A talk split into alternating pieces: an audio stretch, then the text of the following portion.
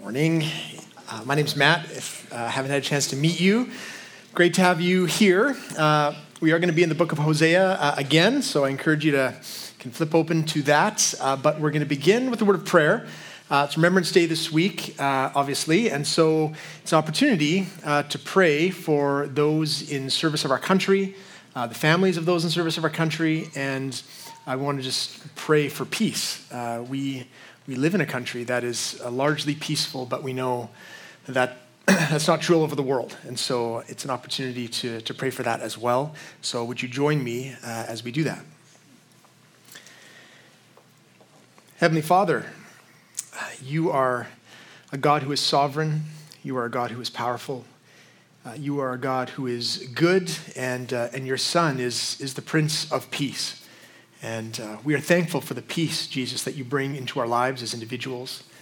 We're thankful for the peace that our, our country enjoys um, because you are sovereign over it, but uh, in large part, practically, because of those who have fought to defend it. Uh, so we want to remember them and honor them and thank you for them. Uh, we want to pray, Lord, for, for those uh, families who have um, lost loved ones to military service, um, uh, perhaps in, in civil service, in the police, something like that, Lord. Uh, this is a week where we remember and honor them and thank you for them and want to pray for comfort for their family. Uh, Lord, we want to pray for the continued um, opposition against evil and tyranny in the world. And we thank you that there are, there are men and women still, as part of our country, who have um, gone into service to to defend us as a nation if necessary, but also to seek to bring justice and peace throughout the world. And so we pray for them. We pray for your protection upon them. Pray for comfort and provision for them.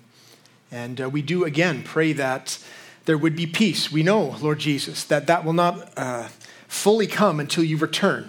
And so you are our hope for that. But we do pray in the meantime that all of those leaders who are intent on, on bringing violence and, and tyranny against their people who are intent on uh, provoking wars and conflicts, Lord, that they would uh, lose their seat of power.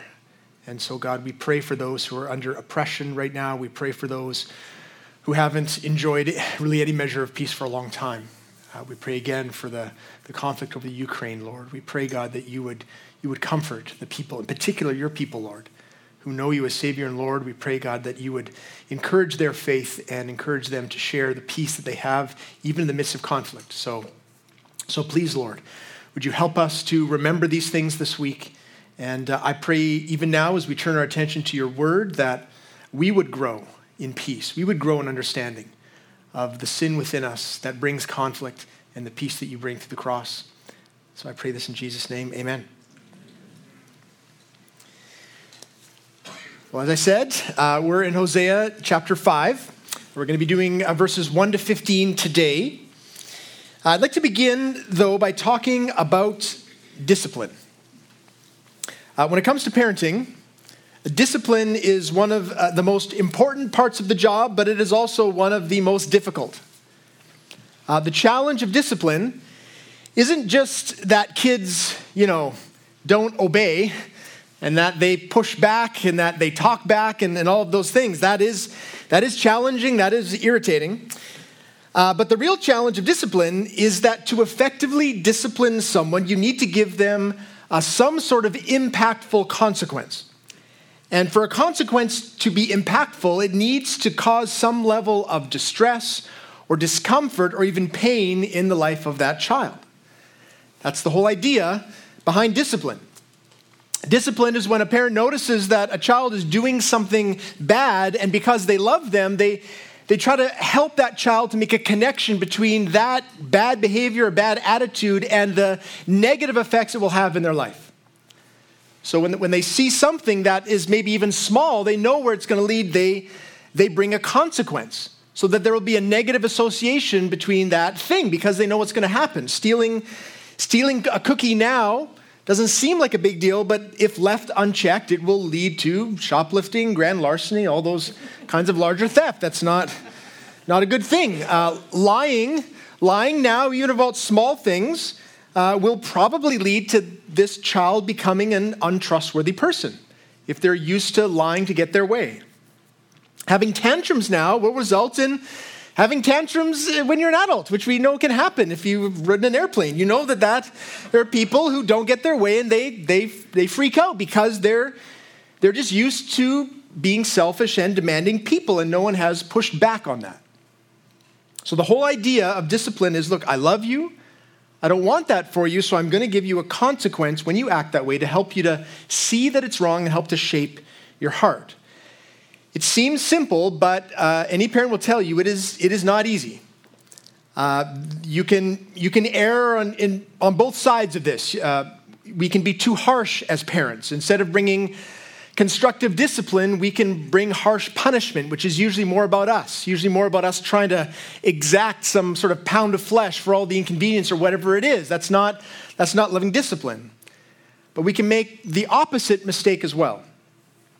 Instead of disciplining, there are some parents who simply distract their children, uh, simply um, placate them by you know, giving uh, constant toys and treats and iPhones or devices and just, just trying to keep them happy. They think if they can just redirect them from that, that negative behavior to some positive actions, they assume that all of that positive reinforcement will, will somehow grow them into responsible members of society. I remember one dad uh, pushing back on me. I was teaching a class on discipline, and, and he, was, he didn't, wasn't comfortable with his idea of discipline. He said, Look, I want my daughter, I, I want her to know that I love her. And so I want all of our interactions to be positive so that she always knows that her dad loves her. And I, I just said, I'm, I'm not sure that that's actually loving to only ever give positive feedback. What happens when your, your daughter needs some discipline, needs a consequence? The most loving thing that we can do in the life of our child is to discipline them because it will result in their character growing and being shaped. For them to better identify the sin in their lives and, and to see the, the righteous law of God as being helpful and good and beneficial. So, why am I beginning with this? Well, for two reasons. The first is because we are God's children. If you're a believer, you are a child of God, and because God is not confused about the nature of true and loving discipline. Uh, we see this in Hebrews 12 6. For the Lord disciplines the one he loves and chastises every son whom he receives. The Lord is going to discipline us. In fact, our text today, all the way back in Hosea, is uh, all about God's discipline. It's, it's outlined in detail and what I'm hoping we will see is that uh, the discipline of God to his people back then was loving for them, and it continues to be loving in our lives today. So we've got a lot of verses to get through. We're going to take them in chunks. Uh, the first four verses will, uh, will be where we start. So here's Hosea 5, verse 1.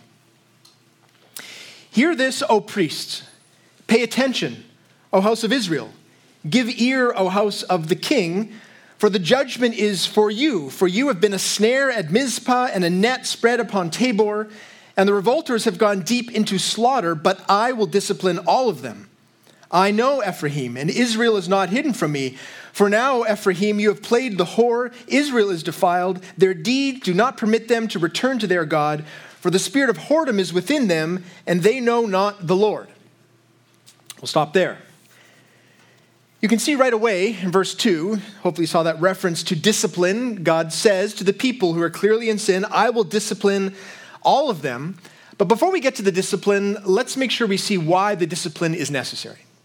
So there's three points today. Our first one is this We, and by we I mean human beings, I mean God's people, we can become entrenched in sin.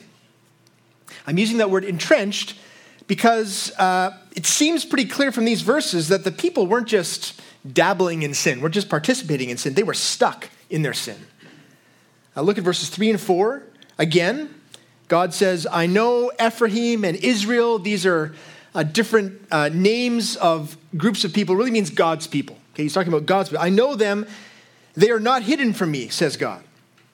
For now, Ephraim, you've played the horror. Israel's defiled, that's their sin. But look at this verse. Their deeds, he says, do not permit them to return to their God. It's interesting, right? They seem, they seem to want to turn back to God, but their own deeds won't let them do it. It's kind of puzzling, right? You kind of wonder what, what exactly does that mean? Like, how, how does that happen? Usually, usually we are in control of our actions, not the other way around. Well, the idea here is, is that the more we give ourselves over to sin, the more power it has in our lives. With every small step into sin, the harder and harder it becomes to turn back. Uh, what it's saying and, and showing here is that we aren't just kind of lured into sin, we are entrapped by it. And you see some of that language as it describes these, these high places of false worship, Mizpah and Tabor. And the language there is about the people having become a snare or spreading a net. And so the, the, the impression we get is not just that they've kind of allowed idolatry in their lives, they become entrapped by it. That as they participated in this false worship, it's, it's, it's ensnared them.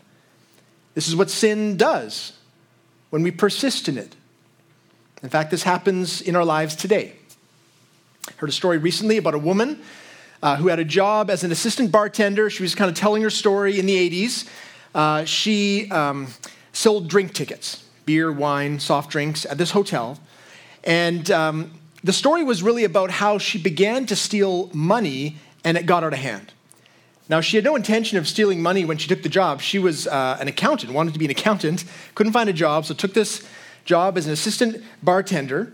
But the door to stealing uh, opened up just a crack at first. And the way it opened was that she was kind of miffed that the hotel wouldn't pay for her parking when she had to work. It was $3 a night. And so she decided, I'm just going to take $3 from the money that I bring in because it's, it just only seems fair to her. But once that door opened, uh, there were a lot of other things that all of a sudden she found a way to justify taking money. For example, they also didn't give her uh, uh, a meal break. And so she thought, you know, make, makes sense. If they're not going to give me a meal break, I'll just take a little bit of money that I can buy myself something after. So she took another $6 a night for that. But then all of a sudden, there were all these other things that seemed justifiable, like her rent. She was short on her rent. Her car insurance was due. I'm not sure how you know the hotel was responsible, but in her mind, it, all, it became clear the money was there. And so she quickly went from taking $6 a night to two or $300 a night. She learned how to pocket the money when she was counting with all the other assistant bartenders. She, she learned how to peel the tickets from the inside of the roll so that the numbers on the tickets, there wouldn't be a gap when they, when they counted them up. Her biggest night of theft was on a New Year's Eve where she stole $1,000. A lot of alcohol was, I guess, sold that night. But she ended up stealing over about a year and a half, uh, she thinks about $15,000 in cash. So there were two shocking things as she kind of thought back over this uh, part of her life. Uh, two shocking things that I think are helpful for us to understand kind of how sinful actions uh, grab us and also what they do to us.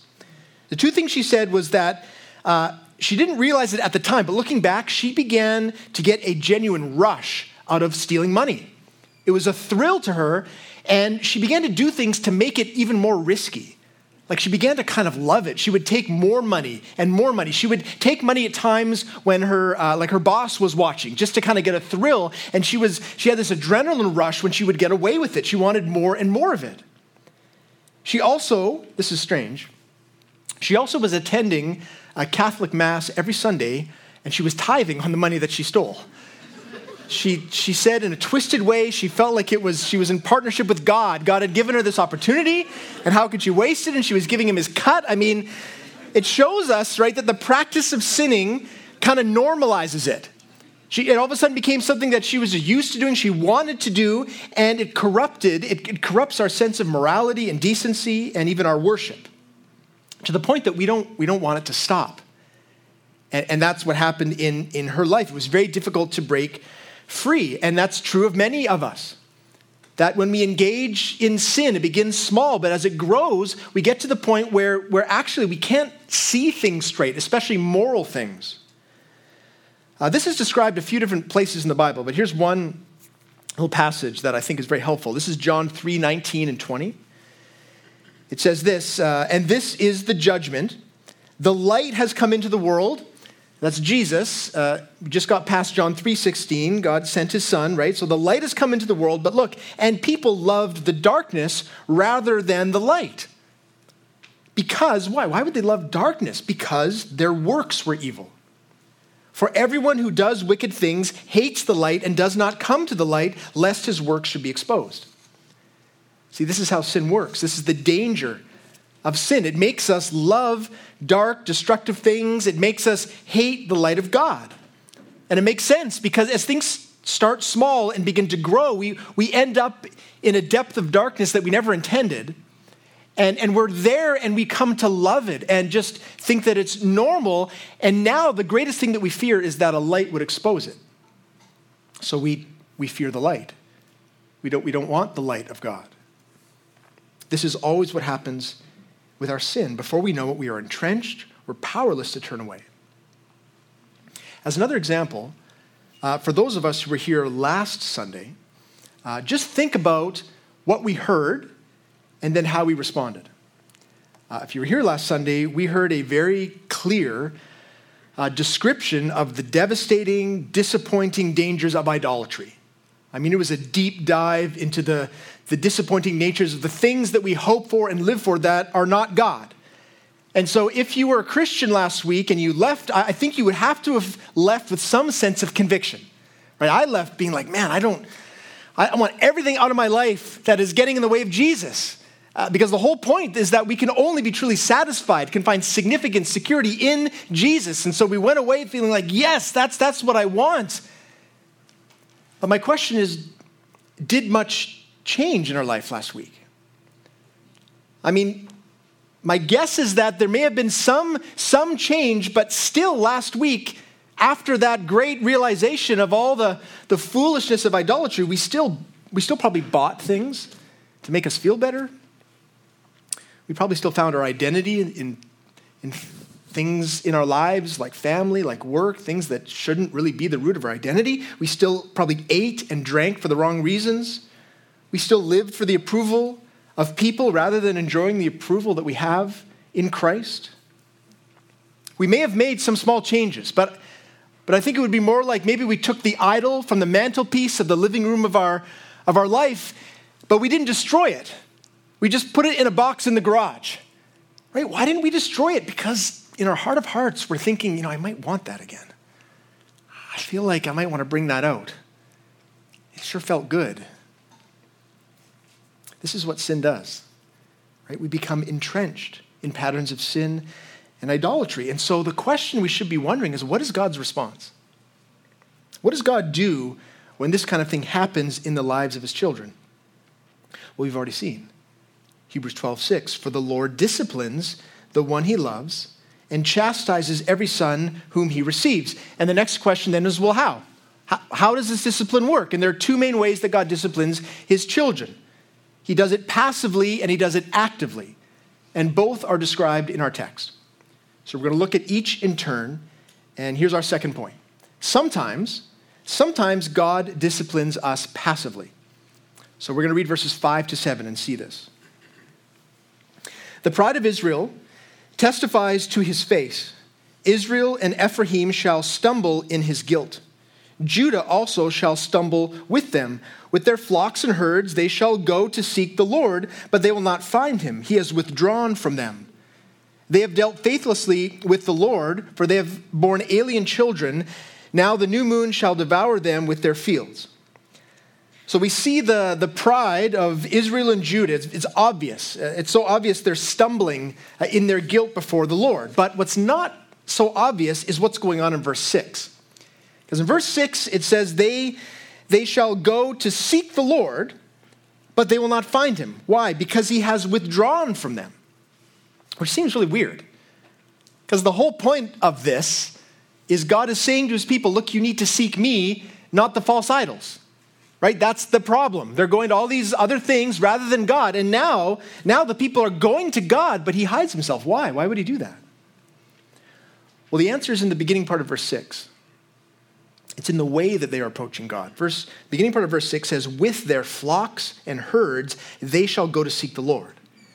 So flocks and herds are the animals uh, for the sacrifice. That's what they did back then. They would bring the animals, sacrifice bulls and goats, whatever it would be, uh, to atone for sin. It was, it was their, their worship. But really, what he's saying here is that the people are just going through the motions.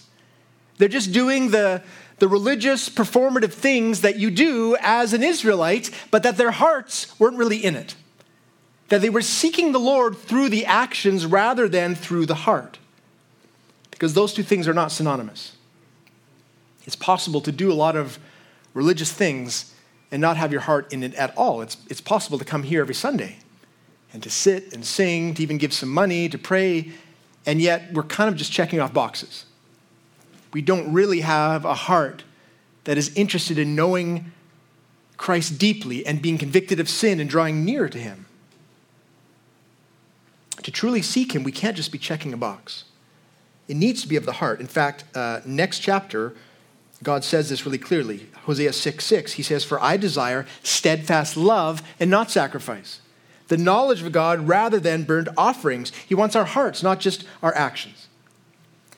So, what does God do when his people are entrenched in sin, just going through the motions of faith, are not really trusting him or not really loving him? Sometimes what he does is, in loving discipline, he simply withdraws himself.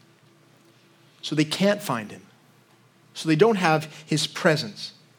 What he does is he, he, in a sense, gives them the life that they seem to want, which is a life without him. They're not really interested in him, and so he withdraws himself so they can experience what that life would be like. Now, on one level, you might say, I don't, that doesn't seem like a really bad consequence. Like if there was a kid and the parent said, Look, you're getting a consequence. You're being irresponsible and foolish. Here's, here's what's going to happen. You know how what you really want is just to eat junk food all day, never do your homework, stay up late at night, play video games till your eyes water? You go ahead. That's your consequence. I'm going to withdraw all of my parental supervision and boundaries. Just go and do that as much as you want for as long as you want. I think most kids would be like, say, what? What? That's, that's the consequence, right? okay. I will gladly take that because that doesn't seem like a consequence. That's what he wants or she wants. They want to do that. And now you're saying I can do that as much as I want? That's that. How is that a consequence? Well, for, to the kid, it doesn't look like a consequence. But as you get older you, and you look back, you can see that isn't actually a gift. That living that kind of lifestyle is, is really a curse. It doesn't seem like that big a deal, right? To eat, eat junk all the time, never do your homework, play video games, but that kind of life can trap you. If it goes on and on, and you're just left to your own devices, all of a sudden you're, you're 26, living in your parents' basement with no with no depth of character, no self discipline, no skills to actually make something of your life. And the worst part is that probably, if, if you are 26 and you've been doing that since you were eight or whatever it is, you probably don't even care. Because you're used to it. You, you just want to be entertained, you want things to come easy. You would be experiencing the consequences of your own foolishness. And it's like that when God withdraws from us, but the stakes are much higher because we don't, we don't just lose our career goals, we lose sight of goodness itself. This is part of how God responds to us in our, in our sin, to all of humanity. Look, look at Romans 1.28. This is God speaking about sinful humanity. I've kind of highlighted the, the parts that are most applicable. Um, verse 28, God says, And since they do not see fit to acknowledge God, so sinful human beings, since they don't see fit to acknowledge God, God gave them up to be to a debased mind to do what ought not to be done. They were filled with all manner of unrighteousness. See the connection. They didn't want anything to do with God, wanted to just abandon his rules. God says, fine, go and do that. The result, they're filled with sin. And here's the list of all the things evil, covetousness, malice, envy, murder, strife, deceit, maliciousness, gossips, haters of God, haughty, boastful, inventors of evil, disobedient to parents, foolish faithless, heartless, ruthless. And look at 32, verse 32. Though they knew God's righteous decree that those who practice such things deserve to die, they not only do them, but give approval to those who practice them. See, there are some of us here this morning who no longer feel bad about the sin in our lives, even though on some level we know it's bad. In fact, we might say that we feel more at peace now than we have in years, even though we're not paying any attention to the sin in our lives. But listen, instead of feeling relief about that, we should feel a sense of dread because it means we've lost all moral bearings. We've, we've lost all sense of God. See, God removing his presence is kind of like we develop like a spiritual moral leprosy. Okay, leprosy, that the skin disease, one of the effects of it is that your, your nerve endings would be numbed. So, someone who has leprosy, I can't feel pain, which seems like a good thing, but when you actually live like that, what it means is that you keep injuring yourself. Uh, you keep burning yourself or cutting yourself or injuring yourself to the point that it deforms your, your hands. They're not usable anymore because you can't, you can't feel the pain anymore. And I think many of us have developed a leprosy of the soul. We're just numb to the effects of sin in our lives. We don't, we don't feel any twinge of conscience, any tugging of the Spirit of God in our hearts, and we think, we think it's a good thing. Right? We might say, look, I finally, I finally have peace. See? See, I, I didn't need God in the first place. I mean, if I were really doing something bad, wouldn't, wouldn't God say something? Wouldn't God somehow communicate that to me? And the answer is maybe. Or maybe He's allowing you to experience the life that you want without Him. No conviction, no remorse, no softness of heart towards the things of God, which again seems, seems great in a sense, but, but have you thought of where that goes? Where that ends? Have you thought that maybe God is withdrawing himself so that we would see the wickedness within us? We'd see the destruction that's coming if we don't repent. See, there's one, there's one main requirement for getting into hell, and, and that is that you want nothing to do with God. Okay, those are the people that are there. They want nothing to do with God's law, God's presence, God's blessings, God's provision, and, and you get that for all of eternity, which is why it is suffering. But God loves us. So sometimes He withdraws from us in the hopes that we would wake up. We would begin to see some of the connections, that, that, that the sin is growing, that the heart of, of heart is growing, that we can see where He leads us. Sometimes, sometimes He disciplines us passively by withdrawing himself. But sometimes he disciplines us actively. Uh, I'm going to read now the majority of the rest of our text from 8 to 14. Uh, in this section, you're going to see a lot of references to Israel's sinfulness again, but I want you to notice the difference now in the way that God responds. Okay, he, he doesn't just withdraw his presence. Now we're going to see that he brings active judgment, active opposition against his people, which is depicted in a, in a bunch of, uh, frankly, terrifying ways. So here's verses 8 to 14. Blow the horn in Gibeah, the trumpet in Ramah. Sound the alarm at Bethaven. We follow you, O Benjamin. Ephraim shall become a desolation in the day of punishment among the tribes of Israel. I make known what is sure, says God. The princes of Judah have become like those who move the landmark. Upon them I will pour out my wrath like water. Ephraim is oppressed, crushed in judgment, because he was determined to go after filth. But I am like the moth to Ephraim, and like dry rot to the house of Judah. When Ephraim saw his sickness and Judah his wound, then Ephraim went to Assyria and sent to the great king, but he is not able to cure you or heal your wound. For I will be like a lion to Ephraim, and like a young lion to the house of Judah. I, even I, will tear and go away. I will carry off, and no one shall rescue. There's a lot going on there. Uh, the beginning part, the trumpets and that kind of thing, it's, it's like God is sounding the alarm of what is to come. It's like an air raid siren warning people to get somewhere safe. But the question is, what, what are they to be afraid of? What is the danger that is coming? Uh, is it the Assyrians? They, they are marshaling their troops. They are the empire that's growing, waiting to come in. They, they want to take over everything. So you see a reference to that, that they try to go and try to make things right with the Assyrians, but that it, it doesn't work. There is that danger coming. But the real danger being talked about here is not outside of the community of God's people, it's, it's God Himself. He is the danger that they're being warned about. And notice how he depicts himself. He says, I will pour out my wrath like water, like, like a flood, like the flood of Noah. He says, I am like a moth. I am like dry rot, like a wound that can't be healed, like a lion that tears his prey and leaves them for dead. God's point is that he will not stay withdrawn or passive forever. All of these images are pictures of the ultimate judgment against sin, but it's, it's not just terrifying imagery. It's, it's not just foreshadowing of what is to come, because God actually does bring this kind of adversity and pain into the lives of his people to discipline, to correct, to ensure that our hearts are actually full of faith rather than full of other lesser things. We know that because the Assyrians, they actually do come in and they bring incredible pain, destruction into the lives of God's people for the purpose of discipline, which should tell us that at times God is the one who causes the precious things of our lives to rot and to corrode. That at times He is the one who allows us to be afflicted by wounds that will not heal. At times He tears at us physically and emotionally to the point that it, it feels like He's abandoned us, it feels like He's against us but in fact, He's loving us. Those, those two things, man, they don't seem to go together. That that kind of uh, affliction, that kind of pain would somehow be associated with God's love. But there's a verse in our passage from next week that, that shows how they go together. Here's Hosea 6, verse 1 Come, let us return to the Lord, for he has torn us that he may heal us.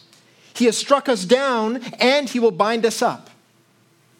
It may sound strange because what it means what it means is that God doesn't just allow pain to happen, but there are times where He is the source of it the, the, the, tearing and the striking, the affliction itself. Which again is, is difficult to wrap our heads around, but, but think of it this way. See, God isn't like those misguided, selfish parents who only shower their children with positive reinforcement. He doesn't keep giving us new toys and treats and screen time to pacify us. And he isn't so self involved that he ignores the sinful tendencies growing in our hearts. He loves us too much for that. So, however you want to say it, he, he allows, he brings, he permits, he causes a lot of pain in our lives. Not, not to beat us down, not to leave us for dead, but so that we would see clearly, so that we would love clearly so that we would hope clearly, so that we would know whether our faith is true. It's really easy to be a, a quote unquote good kid when all your parents ever do is give you, give you what you want. Right? Every time you begin to get upset and wail, here's another candy, here's another device, whatever it is. That's the real test of our character, the real test of our faith and goodness is what happens when a parent says no, when, when we get pushback. The challenge, of course, in all of this is that it often feels more painful than we think it needs to be. Like, I think probably most of us would say, Look, I get it. I get it. I'm, I'm not perfect. I'm sinful. I'm going to need some correction. I'm going to need some discipline. Uh, that makes sense that God would do something in my life. But, but this, this thing that's been going, this, this is too much. I, I don't need this much discipline. This is too painful whatever that is, whatever that life situation, whatever that hardship, there, there, are things that we, we really wrestle. How can, how can that be for my good? How can that actually be used? It's, it's so hard. And, and even if I were to accept the fact that God is using it for my good, how do I make it through? Like if I can't even make it through today, how am I going to make it through the next, the next weeks or months or years of this kind of, this kind of affliction? How do I do it? It's interesting because uh, when it comes to these kinds of questions, God actually gives us a direct answer. It's almost like he's, he's anticipated that his children will struggle uh, with his discipline. And so in the book of Hebrews that we looked at before, there's a whole passage where God basically just explains look, this is what discipline is, this is what I'm doing in your life. So I normally don't kind of read through big chunks of scripture in addition to our text, but I think it's better this time just to let God speak for himself just, just for you to hear uh, from him through the author of Hebrews. But this is God explaining discipline and anticipating the, the weariness that we might feel. So here's Hebrews uh, 12, 5 to 17. God says, My son, do not regard lightly the discipline of the Lord, nor be weary when reproved by him. For the Lord disciplines the one he loves and chastises every son whom he receives. It is for discipline that you have to endure. God is treating you as sons. For what son is there whom his father does not discipline? If you are left without discipline, in which all have participated, then you are illegitimate children and not sons. Besides this, we have had earthly fathers who disciplined us and we respected them. Shall we not much more be subject to the Father of spirits and live? For they disciplined us for a short time as it seemed best to them, but he disciplines us for our good that we may share his holiness. For the moment, this is key, for the moment, all discipline seems painful rather than pleasant, but later it yields the peaceful fruit of righteousness to those who've been trained by it. That's, that's the whole point. Therefore, verse 12, therefore, lift your drooping hands, strengthen your weak knees, and make straight paths for your feet, so that what is lame may not be put out of joint, but rather be healed. Strive for peace with everyone, for the holiness without which no one will see the Lord. See to it that no one fails to obtain the grace of God, that no root of bitterness springs up and causes trouble and by it many become defiled, that no one is sexually immoral or unholy like Esau, who sold his birthright for a single meal. For you know that afterward, when he desired to inherit the blessing, he was rejected. For he found no chance to repent, though he sought it with tears. There's a lot in here that is helpful for us in terms of discipline, but two things in, in, in specific to respond to the, the difficulty of it. Number one, discipline always seems more painful than it needs to be. In, from the perspective of the one being disciplined, this is why kids cry and wail. This is why teenagers stomp and slam doors, why we get angry. We're, we're saying it's too hard, it's too much. It feels, it feels too much. But what we need to understand is that the person being disciplined, they're not, they're not the ones who usually see clearly about how much discipline they need. Because kids would always say, right? An hour without screens, that's enough. I really feel it. I learned my lesson. Mm, I, I don't know. I think it's going to take more than that because the parent knows the heart. The parent can see the depth of, of whatever it is, the, the bad attitude, the sin, and because the parent has the, the target in view of a, of a godly character. And so they know where it's going. And that, that's the second thing we see. God, God knows where this is going, where He wants it to go. God always disciplines us for our eternal good. That's the goal. So the pain of discipline is justified because God has our eternal good in mind. He doesn't want us to end up like Esau. See, Esau, if you know the story, made a foolish decision. He sold his birthright, the blessing from his father, for a bowl of, of stew. Totally, utterly foolish, um, ridiculous, but that isn't the point that's being made here in Hebrews. The point is that when Esau finally realized his error, it was too late. He couldn't take it back that there was no more chance to repent. See, God knows what we often forget that there will be a day for each of us when it's too late to repent, too late to turn back to God in faith.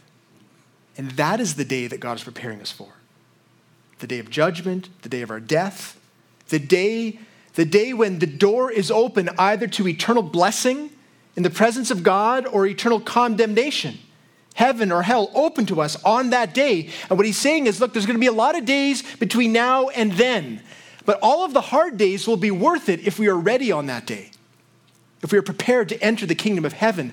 But all of the easy days between now and then won't be worth it at all if we're not ready.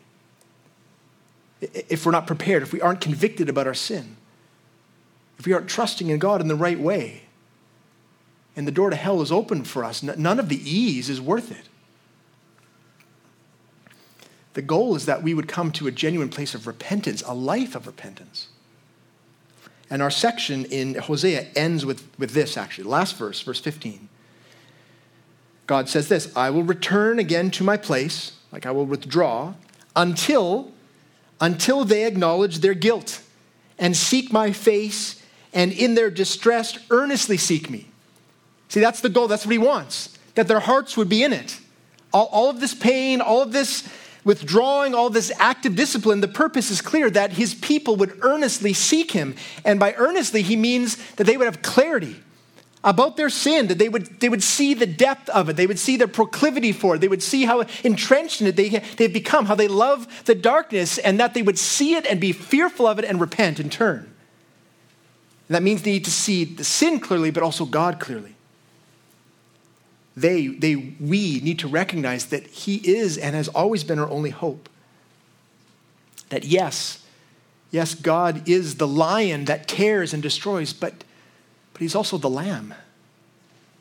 Right? Jesus is the lion of Judah, but also the lamb who was slain for us.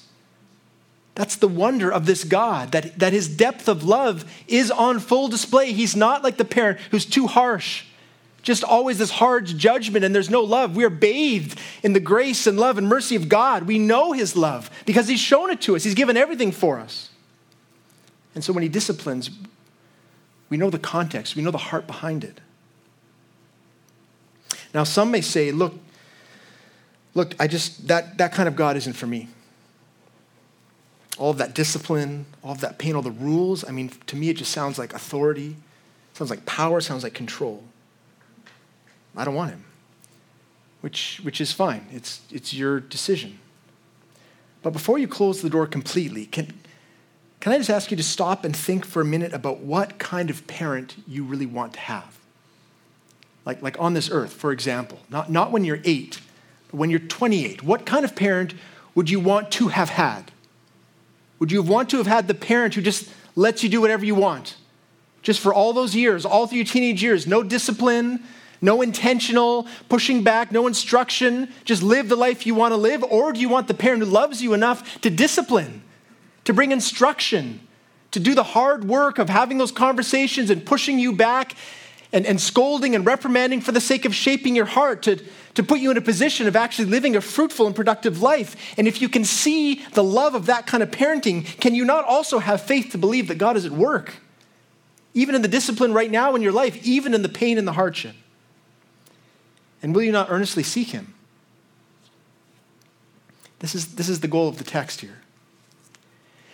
And I want to cap it off just by um, sharing a little analogy, illustration that I think crystallizes this. Um, I came across this. There's a book that Don and I read called Streams in the Desert. It's like a devotional book. Uh, L.B. Cowman, it's an old book. But uh, here's something that I, I, think gives a good picture of what God is doing. Uh, he says this Around the turn of the century, a bar of steel was worth about $5. Yet, when it was forged into horseshoes, it was worth about $10. When it was made into needles, its value was $350. When used to make small uh, pocket knife blades, its worth was $32,000. And when it was made into springs for watches, the value increased to $250,000. Same bar of steel. Here's what he says What a pounding the steel bar had to endure to be worth this much. But the more it was shaped and hammered and put through fire, beaten, pounded, and polished, the greater its value. May we use this analogy as a reminder to be still, silent, and long suffering. For it is those who suffer the most who yield the most. And it is through pain that God gets the most out of us for his glory and for the blessing of others. It's difficult in the pain. I get it.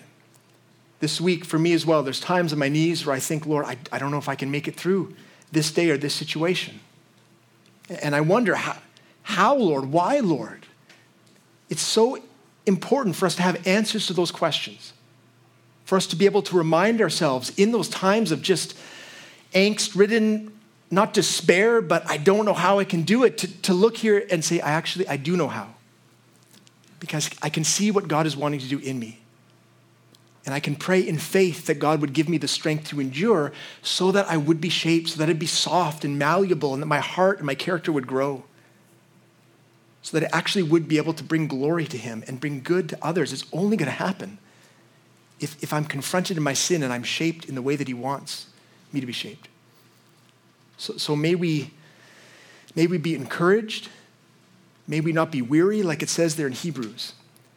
And may we not resist the discipline of the Lord in our lives, for it's out of love. Let me pray that for us as we close. Lord Jesus, you've made it so clear that, that you really love us. You came down from heaven to be near to us, to go to the cross, to, to pay for our sins, something we could never do. And yet, it's, it's still a struggle for us, Lord, to understand how it is that you work in our lives. When times of trial come, we so quickly abandon or forget the things that we know are true about you. So, would you help us, please? I pray, Lord, for those for whom this, this is not theoretical, this is, this is real. There's pain today physical pain, emotional pain, relational pain. It's, it's, it's hard and it looks like it's going to continue. Would you help us to see clearly that all of these things you will use for our good. That, that whether, we, whether we can see right away some overt sin that needs to be repented of, or simply there's, there's things that we don't even see, may we trust that you see them clearly. And you are, you are allowing everything, causing everything to bring good into our lives, to bring us nearer to you. So please, Lord, help us to be soft hearted in this way. Help us to be humble. Help us to, to repent. May we not reach the end and run out of time. And Lord, the truth is we don't know when the end is coming. So I pray for all who are here. Lord, may we respond in faith to your grace and to your love and to the conviction that comes through your discipline. I pray this in Jesus' name. Amen.